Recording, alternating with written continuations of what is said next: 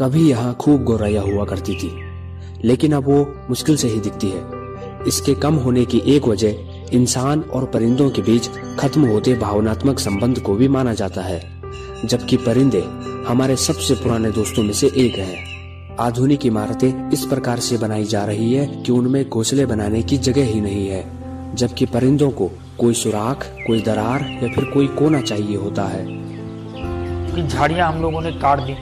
जितनी बागों में होती थी गार्डन्स के अंदर सब जगह कंक्रीट और सिविल वर्क हो गया है। तो चिड़िया कहाँ जाए? घर हमने बंद कर दिए। घर भी क्या बंद कर दिए? हमारा दिल छोटा हो गया। वो हाउस पैरो थी घर के अंदर रहती थी हम उसे घर में भी नहीं आने देते। राकेश खत्री पेशे से फ़िल्म मेकर है मगर वो संयोग से गौरैया संरक्षक बन गए।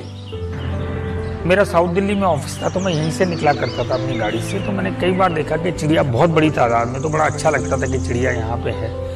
तो मैं एक दिन जब निकला तो मैंने देखा ये लोग कुछ गड्ढे बंद कर रहे हैं जिसके अंदर चिड़िया, जैसे वो आपको पाइप में दिखाई देगा तो गड्ढे बंद कर रहे थे। तो मैं उतर गया, मैंने कहा, भाई, आप क्यों बंद कर रहे हैं?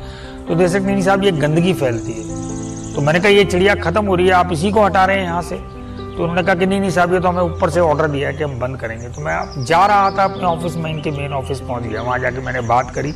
मैंने कहा तो गलत है, आप इस तरीके से कैसे बंद कर सकते मैंने कहा, अगर आप करेंगे तो मैं एनजीटी में जाके कंप्लेन करूँगा आपकी नेशनल ग्रीन ट्रिब्यूनल पर्यावरण से जुड़े मुद्दों को देखती है और वहाँ शिकायत करने की धमकी काम कर गई। राकेश खत्री ने चंद हफ्तों के भीतर सड़क किनारे सौ कृत्रिम घोंसले बना दिए, जिनमें गौरैया रहने लगी।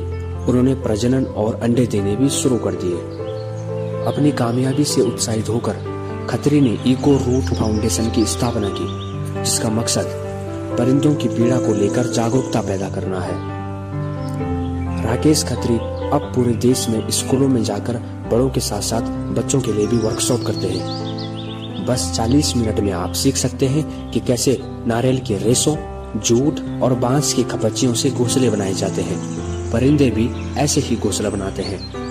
प्रोफेसर 20 साल से जैव विविधता पर काम कर रहे हैं और मानते हैं कि पर्यावरण के इकोसिस्टम को संतुलित बनाए रखने के लिए गौरैया को बचाना बहुत ज़रूरी है। अगले एक साल में वो ढाई लाख घोंसले और बनाना चाहते हैं। आखिरकार शहर में रहने वाले इन पक्षियों का ख्याल रखा जा सकता है।